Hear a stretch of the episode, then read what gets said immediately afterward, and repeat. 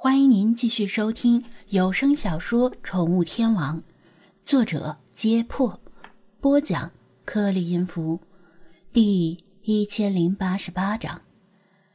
张子安和精灵们达成一致意见，利用此次埃及之行的机会，把猫神雕像顺便带过去，看看有没有机会把它留在某座金字塔里，利用古埃及诸神的力量将它封印。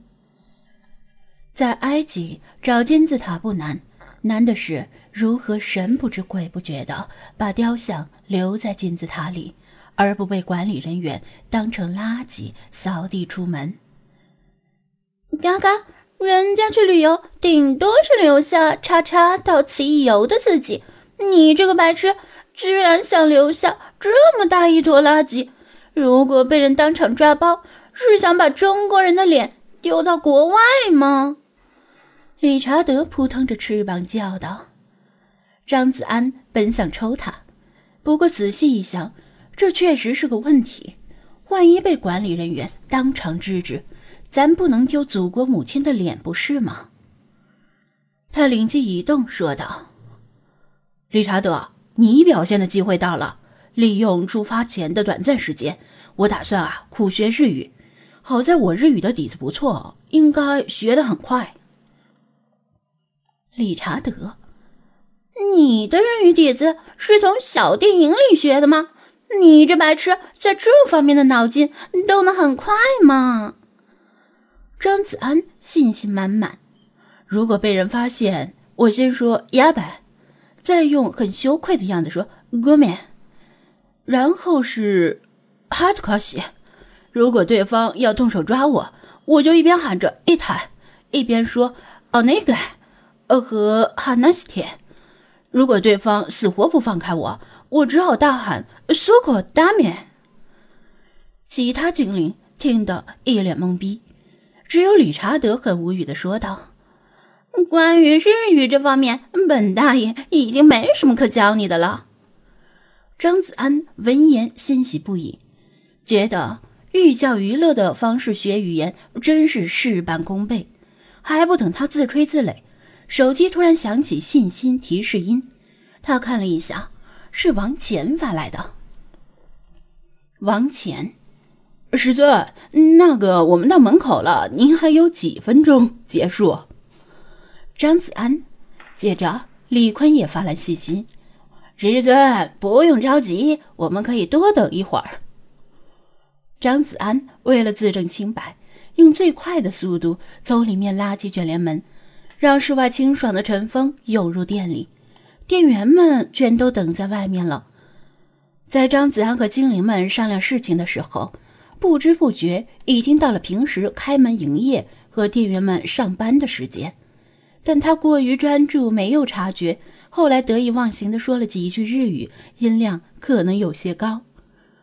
莫装逼，装逼被雷劈呀！鲁依云和蒋菲菲被李坤拦在稍远的地方，正在绞尽脑汁向他们解释这样做是不得已，暂时不能让他们接近门口。卷帘门突然升起的时候，王乾一脸尴尬地从门上移开耳朵，讪笑着说道：“师尊，您这么快就完事儿了？”他和李坤以古怪的目光打量着张子安，还总往他裤子上瞟。眼神里蕴含着莫名其妙的怜悯。饶是张子安的脸皮厚，此时也不禁有些冒汗，不知道应该怎么解释这件事情。玩你妹的事，我才没那么快。澄清误会很重要，但澄清这个误会更重要，毕竟事关男人的尊严问题。你们别瞎想，我刚才呢正在练习日语。你上中学的时候没听老师说过吗？早上背单词效率最高。他解释道，而且基本没有撒谎。王乾和李坤做出恍然大悟的表情，但他们的演技不到位，看着就假。师尊，您千万保重身体，强弩灰飞烟灭呀！王乾话中有话的说道，而眼神分明在说：“师尊。”您就别解释了，大家都是男人，有什么可解释的？解释就是掩饰。李坤叹了口气，说起来，这个借口弟子也用过，实话说不太好使。鲁依云和蒋菲菲走过来，他们来的比王乾和李坤稍晚，因为他们平时素面朝天。但随着天气越来越热，阳光越来越强，基本的防晒霜还是要涂的。不像男人们那样穿好衣服就能出门。